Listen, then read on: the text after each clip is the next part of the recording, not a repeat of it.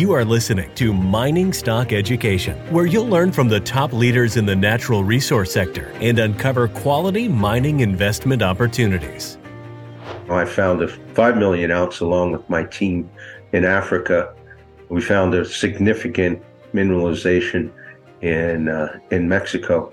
Uh, but I, am really excited to go from the 5 to the plus 10 million ounce realm.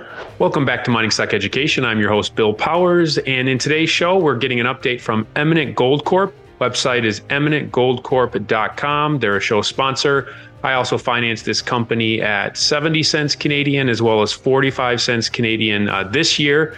Shares have been trading in that 45 cent to 50 cent range. Uh, actually, have been holding up pretty well for an exploration company considering the market.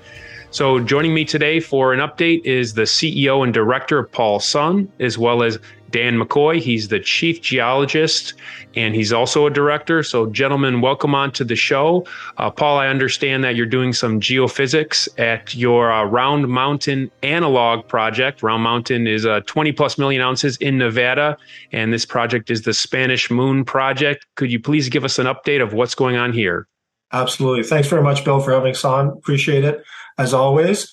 And as you mentioned, yes, um, as, a, as a reminder to your audience, we do have four projects in our portfolio. Uh, Spanish Moon is, is one of them. Uh, we are the first as a company to consolidate this area as a district. And um, if you if you kind of imagine where Spanish Moon is located, looking at Nevada, we're just south of, of center, if you will. And um, our project, Spanish Moon, has multiple mineralization types. We have the past producing uh, silver mine, Barcelona mine, which has produced over 200,000 ounces of silver, high grade silver, I'll add. We have past historical drill intercepts, gold intercepts at our Antone Canyon. And then very recently, um, we've, you know, as, as analogy to hot springs, which has never been explored before, we've have this Meadow Canyon target which really is in the northeast uh, area of our of our property boundary, and we call it an analog to Kinross's 23 million ounce Round Mountain, as it sits on the edge of the Round Mountain Pluton. And Round Mountain's on one side, and just 13 kilometers away on the other side is is Meadow Canyon. So if we go to the next slide, um, you can see here, or or to those viewers, I'll try to explain we basically have plutons and, and calderas, which create a lot of heat and pressure. And along the edges, as where uh, uh, the margins of these calderas and plutons, is is where these mineralizations or mineralizing events occur. And again, we have the round mountain on one side, and then on the other side we have we have Meadow Canyon. Interestingly enough, um, structurally, there's also um, what we call a pull apart basin, which is directly analogous to Round Mountain and what we think is at Meadow Canyon, even though there's other uh, deposits, multiple gold deposits in eight kilometer intervals around this Round Mountain Pluton. So we think ours is certainly can hold the size, at least at this point, of a Round Mountain. And um, with that, maybe just to help your your your listeners understand how and why these uh, mineralization events are so important, I'll, I'll, pass it to our chief geo, uh, Dan McCoy, to uh, to give you a quick one-on-one teaching on uh, on calderas. Thanks, Paul. Uh, there's there's pretty much nothing I like talking about more than calderas, so, uh, but I'll try to keep it brief. Whereas a lot of geologic processes happen very slow over millions of years, um, calderas are are not that kind of thing. They're very dramatic and abrupt things. And as uh, any of the listeners out there might have visited either Yellowstone or Crater Lake, that's this is essentially the phenomena. Those were more recent uh, occurrences than what we're looking at. But essentially, what happens is you have a big magma chamber that's feeding volcanoes, right? And it might be feeding relatively small volcanoes. And by small volcanoes, we're talking about Mount Rainier and so forth. But uh, what cal- calderas form when you have a massive volcano. It's the massive volcano that preceded Yellowstone, the massive volcano that preceded Crater Lake. And what happens is after one of these huge eruptions, which none of us in the US have ever seen in our lifetime, like Mount St. Helens was basically a little firecracker compared to these kind of eruptions. So when these eruptions happen, essentially the magma chamber empties and or at least partially empties. And when that happens, you have a collapse. So if you look in figure one, you've got your, you know, kind of relatively small volcanoes happen. Then you have a massive eruption and the massive eruption leads to a collapse. And it's this collapse that gives us the opportunity to form these huge gold deposits like we see at Round Mountain, for example. So when you have this huge collapse, now you still got lots of, of heat happening, lots of water circulating. You still have magma down there heating up the whole situation. Uh, so it's a perfect environment to form gold deposits because as we talk about in our hot springs range project, what you need to bring tens of million ounces of gold to the surface is these large crustal cracks. And that's what you get when you have these gigantic eruptions and collapses. The other thing you need is water. So you have steam being extruded into these cracks, and then you have water forming in the crater lakes. And, you know, anybody who's been to the pools at Yellowstone and so forth, you know, you could see all this bubbling, these geysers, this active geothermal environment. And that's what gives us big gold deposits. Paul was asking me, well, why don't we have them at Yellowstone? And I'm like, we do. It's just, it's too young. It needs to, it needs to cool off and erode a little bit. And I, I'm, I'm betting that Yellowstone probably has tens not hundreds of millions of ounces forming right now below it. And so the fortunate thing for us at Round Mountain and at Meadow Canyon is that things are eroded to like a perfect setting, right? Uh, at at uh, Round Mountain, you know, one of the the only problems I think for this kind of exploration that really impacts us as well is you also have like sediments that form on top. So you get like little lake sediments and stuff. You need those to either erode off or you need to find some way to see through them so that you can see where these um, uh, where these systems really lay. And that's where we're at with Meadow Canyon. That's why we're doing geophysics. So, uh, moving on from the uh, the how and uh, why, now we're going to look at where is it and how do we find it. And so we'll start out by looking at Round Mountain. And so we think we're in a really analogous situation to that. Um, it's this is a little bit overly complicated diagram. The important structure to look at is right here. So this caldera structural margin, if we go back just one, that's this. So we're looking at the difference between uh, volcanics, these intracaldera volcanics, and in the case of Round Mountain and Meadow Canyon, these Paleozoic sediments. And so this gives you a really good combination of things. You've got this really deep seated structure. You've got some good chemical differences between these host rocks. It's it's really a perfect situation, which is why there's 23 million ounces there. And so, if you go from uh, looking at uh, Round Mountain now, one of the things before we move on to this that I think is interesting to look at, so you can see up here, you know, all of this in the pit above the it's all either recent sediments or old sediments. And that's what i'm saying. That's the the difficult thing about exploring for these things is they're often quite covered. Round mountain was it was fortunate that it was discovered at the surface but it was only a very small occurrence that made it to the surface.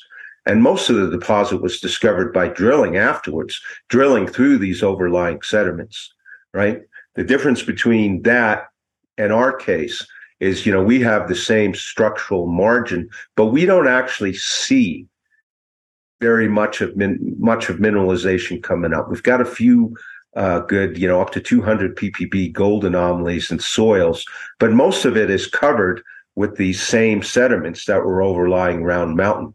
We haven't seen um, like round mountain we don't have a hill where you can see the mineralization coming to the surface and that's why we need to um, that's why we need to use the geophysics to tell us where these high conductivity areas are. The high conductivity areas being where we're expecting to find this mineralization. And and, and uh, Bill, I just wanted to point out there that we, we have these side by side pictures here, and, and for those that may not see it, what we're really trying to show here is from a scale perspective, the Meadow Canyon target is also analogous in size, not just in you know formation, but also if you look at um, you know the scale of of Round Mountain and and it's you know a few kilometers across, it's the same situation on the Meadow Canyon side. So just for those, right. and you can see that, and you can see that once again in uh, when you look at the scale and the cross section as well. You know, at, uh, Round Mountain, so this is you know 300 meters here. It's it's a, a very large, wide deposit in cross section. So what we're looking at here is once again, we have both these these uh, caldera bounding structures that are so important, as we pointed out in our schematic diagram, and then you have all this mineralization that comes up in these structures and in subsidiary structures that are right next to it, and that gives you this um, beautiful target. So you've got this these disseminated uh, gold deposits. You also have some high grade veins. People when th- people think of disseminated ore deposits like Round Mountain, 23 million ounces. There's a lot of high grade in there too, and we're expecting that we'll find the same thing at Meadow Canyon. So this is what the geophysics is going to do for us. You can see at Round Mountain, you they very very fortunately we were able to find below these lake sediments and these other sediments that obscure the mineralization. They were able to find a little bit to get them to get them going. We found some soils that excite us but what we need to do is we need to run the geophysics because once we run the geophysics it's going to show us where these feeder zones are where the rock has been altered and destroyed by these mineralizing fluids, which is going to give you a high electrical conductivity anomaly. So that's where we're at right now. That's it's very exciting, and uh, we're expecting to have results by the end of the year on this. And then from there, you apply for drill permits after you refine the targets. We actually, because we're looking for such big targets, we've expedited that process. So we've actually already placed drill holes in this area and are actively permitting them right now. The Forest Service has been um, very reasonable and and timely to work with in the recent past, and um, so we're doing. You know, we're in the process of doing the studies that we need to do to uh, permit those holes. But because we're looking, that's the advantage of looking for a 23 million ounce deposit. The advantage of looking for such a large deposit is you're going to hit it. You, you don't have to have your holes specifically placed in a specific area. So we actually started permitting those holes even before we started the geophysics so that we can, uh, you know, and, and in the process of doing the studies, you know, we'll quickly eliminate anything barrier that might be in the way to us expanding that drill program in the future. Uh, Kinross on the other side of us has recently picked up um, ground closer to us. That's also in the Forest Service, and they're going through the same process with the same people. And so, is that a result of what you're putting out publicly about your target here? Did that? that did that spur Kinross on to acquire land closer to where you are in light of the work you're doing here?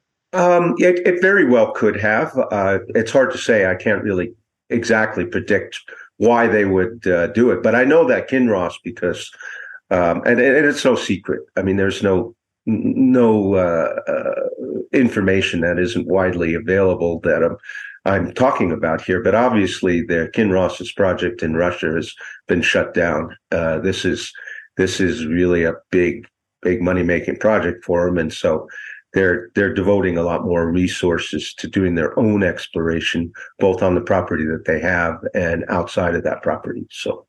Dan, when you're talking about this, uh, I sense a high level of confidence that of probability that you're going to be successful.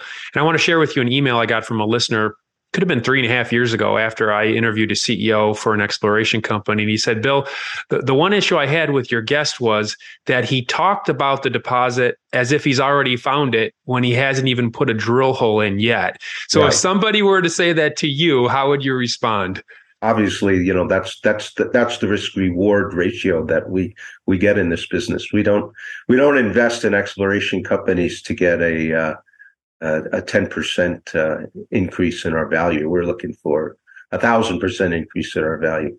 And so obviously, you know, there's no guarantees in this. It's just what you do is you look for as many um, pieces of evidence that overlap. So in this case, the pieces of evidence that overlap um, are caldera margin, uh, some soil anomalies, um, the structural setting for it, which is you know well known and can be mapped at the surface. And one of the things that we share with Round Mountain is not only is there a big structure through there, but there's several structures. So we're getting these pot- potentially structural situation that gives us a lot of pathways for fluids to travel. So I would say each one of those is kind of a it's it's kind of like a, an argument in court. Every time you you add some supporting evidence, you increase the likelihood that uh, that there's something there. But you don't know until you drill, obviously. And so you came out of retirement for this project too. So the supporting evidence and the analog you're working with was enticing enough to get you out of retirement. Oh yeah, I mean, they're, they're I'm I'm extremely motivated to find plus million ounce deposits. And, you know, I found a five million ounce along with my team in Africa. We found a significant mineralization in, uh, in Mexico. Uh, but I, am really excited to go from the five to the plus 10 million ounce realm. And plus uh, 10 million ounce in Nevada, which is, yeah. you know, the, really America's best jurisdiction. How many plus 10 million ounces have we seen discovered in Nevada in the last year? It's only been one, right? If I recall. Yeah, yeah. There hasn't been a lot. They don't.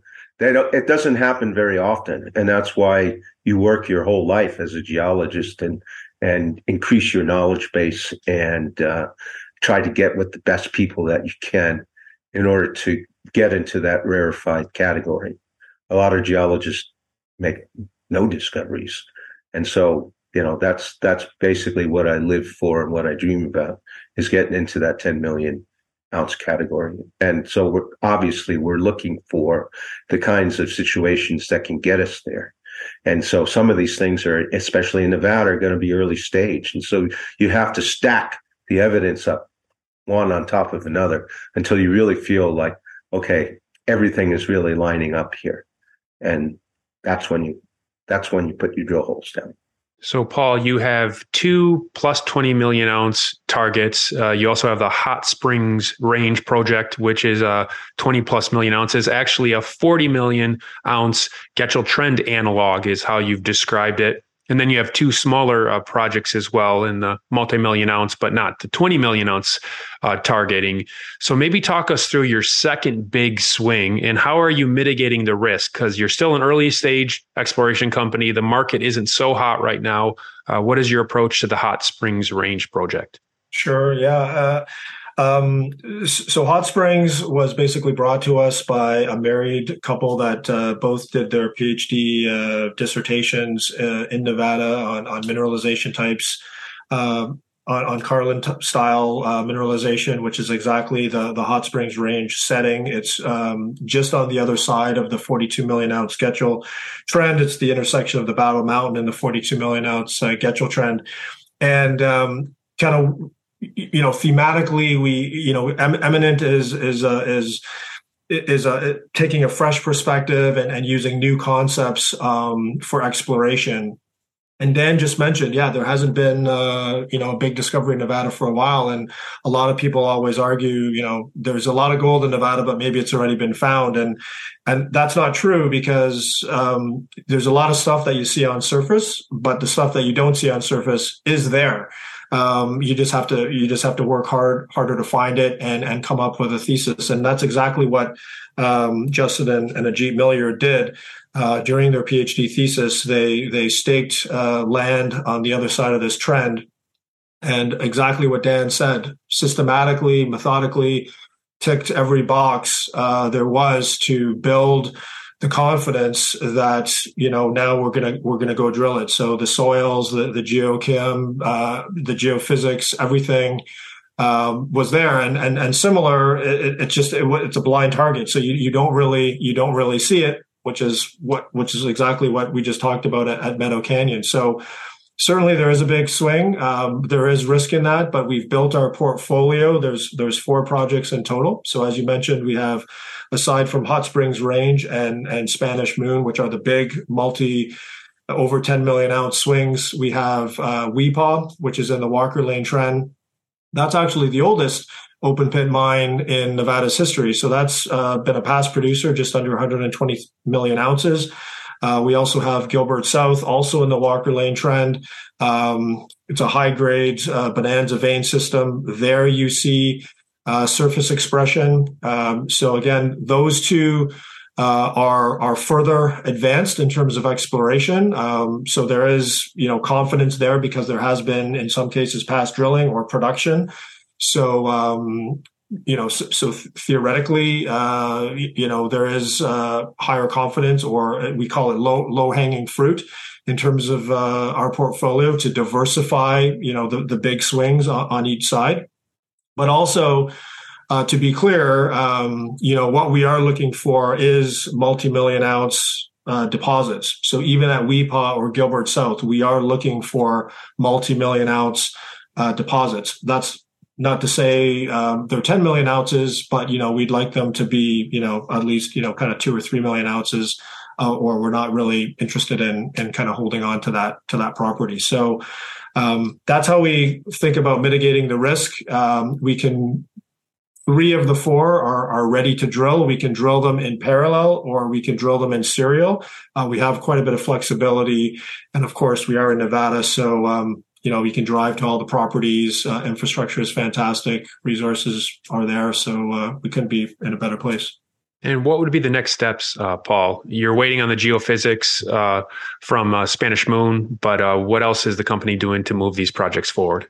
Yeah, so as Dan mentioned, geophysics hopefully come in kind of mid to late December. Um, Hot Springs, we are effectively drill drill ready. We're permitted there. Um, we can do some ongoing road work at, at Weepah and Gilbert South, but three, you know, are pretty much ready to go. And on Spanish Moon, um, we'll continue with that plan of operations that Dan talked about. But again, we already have our, our drill hole positioning there.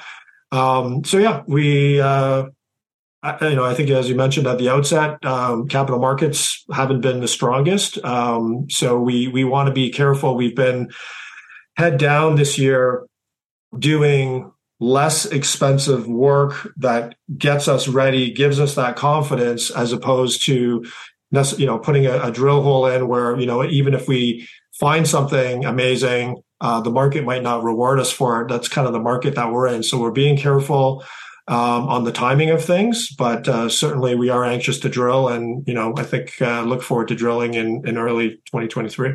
So what you're describing is kind of the perspective I saw someone put on Twitter, an, an, intelligent person who understands the exploration market on Twitter, where they said you can't just do nothing in this market if you're going to have an exploration company. You have exactly. to at least prime the company exactly. so that when the market turns, you're ready to go. Would that be what you're saying? Absolutely, absolutely. We're, we're we we are up to date on all our uh, technical reports, our 43 101s on, on all our projects, our title opinions. So we've done all the work. So we're you know we're basically you know ready re- ready to go, 100. percent and Dan, you've gone through the cyclicality of uh, the mining sector. Oh, yeah. Any comments you have on how you're running the company through uh, where we're at right now? Uh, when I when I finished my dissertation, one of the my committee members asked me in my defense in 2000. How do you feel about studying the formation of gold deposits when no one will ever want gold again? and uh, so, at any rate, of course, by 2011, they were eating their words, and uh, and I was pretty happy. So, seen this happen multiple times, and that's what uh, with the younger geologists. I, I, part of my job this year is just to say, hey, it's turned around before, and it will turn around again, and then you're going to be wishing you had less work to do. That's a great point. And I had a friend tell me yesterday, he said, Bill, I was at a conference in Toronto recently, and someone came up to me and they said, gold is dead. And he said that was one of the most bullish signs I've had for gold yeah, yeah, in, in, yeah. a while. It, it is. It is capitulation. That you love it when that happens. Yeah. Any commentary on that, Paul? Or yeah, no, I mean, we always, you know, I'm a past, you know, banker, uh, you know, before this company, and we we make those jokes all the time. You know, when when you're in a, a when you're in a cab and, and the taxi driver gives you a, a stock tip to buy a company, you know that's the time to sell the company or or you know or short it or whatever because it's it's it's at that point where it's turned. And it's the same thing with gold. When when people are saying that you know gold's dead which i in my experience i don't think they're saying but you know that is definitely a bullish signal in, in my mind. And certainly what's happening with the fed and everyone you know has an opinion but you know i think gold is going to have legs and um, you know i don't obviously we're a gold exploration company so you know we will move with the gold price but really what we're building here is is, is a portfolio for for discovery success. And um, as long as there's senior companies um, producing gold and the mandate is for them to produce gold and replace the reserves that's I think where we're going to create the value. It's it's not about uh, you know trading with the gold price. It's about creating value, finding the next discovery in Nevada that's going to that's to create value for our shareholders. And Paul, one more thing before you go. Um, as I mentioned, I helped finance the company at 70 cents, then again at 45 cents. You didn't even see a 50% decline when many other exploration stocks saw a 90% decline. Maybe give your commentary on that. Yeah, well, first off, Bill, thanks very much for continuing to be a supportive uh, shareholder. We really appreciate it. All our shareholders, we we were aligned with you. Uh, over 50% of the company is owned by by insiders and, and technical personnel. So um, you know we're all aligned to make that discovery. Um, yeah, we we raised just under 1.4 million dollars in, in the late summer, and um, you know we're very careful with our with our cash, and um, I think it is a testament to our shareholders. Um, it has been a pretty rough market out there. We're still trading above uh, above issue price, and uh, things are holding in there because I think you know, as I said, people are are in this thing to to see it to you know to potential discovery. So uh, we're we're very blessed to have the shareholders that that we have, and um, you know we're working hard for everybody. And Dan, any final thoughts as we conclude?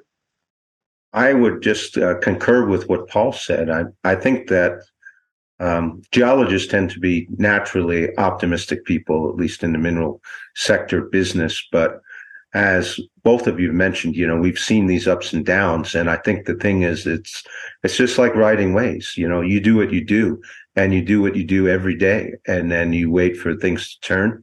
And that's, that's when it all happens. Excellent. And so you just have to be patient sometimes and, and be willing to invest in things when everyone else thinks, quote unquote, they're dead. That's right Well, I'm going to link to in the show notes, especially if you're listening in an audio form only. There's a lot of educational value as Dan talked through some of the images that we shared today. Uh, you can learn about uh, these type of deposits as well as the investment potential investment value of what we discussed. So I'm going to link to the PowerPoint in the show notes as well as the company has put out some kind of field work videos uh, describing their projects with boots on site. And I'll link to the recent videos the company has put out as well. Uh, gentlemen, really appreciate you coming on the show today and thank you for providing this update. Thanks so much, Bill, as always. Thank you, Bill. Always a pleasure.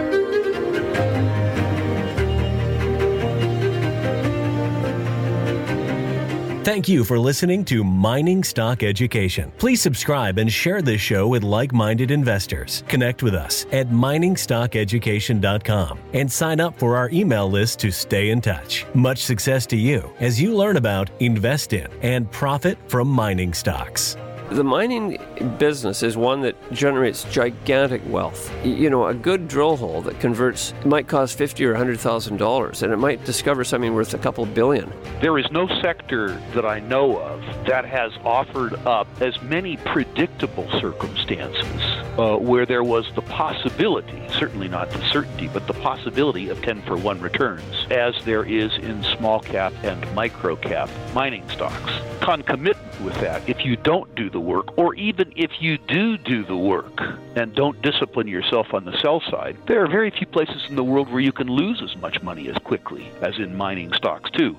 I just started to study up on mining stocks and I just became fascinated because this is such a tiny sector and it's so volatile that either you could really you could do really really well or you could pretty much get blown out of the water really quickly. The mining sector is a very risky sector. It can take your money very, very quickly. Don't fall in love with stocks. Don't be overly confident and just do your work as best you can. Do your very best, but don't fall in love and don't get too overly confident because um, that's a recipe for disaster. I have met, you know, professional retail investors that have made a tremendous amount of money on the junior mining space. Some of them aren't accredited, and they just they spend their days researching, talking to people, being on the phone, being pouring through financial documents. But it requires commitment.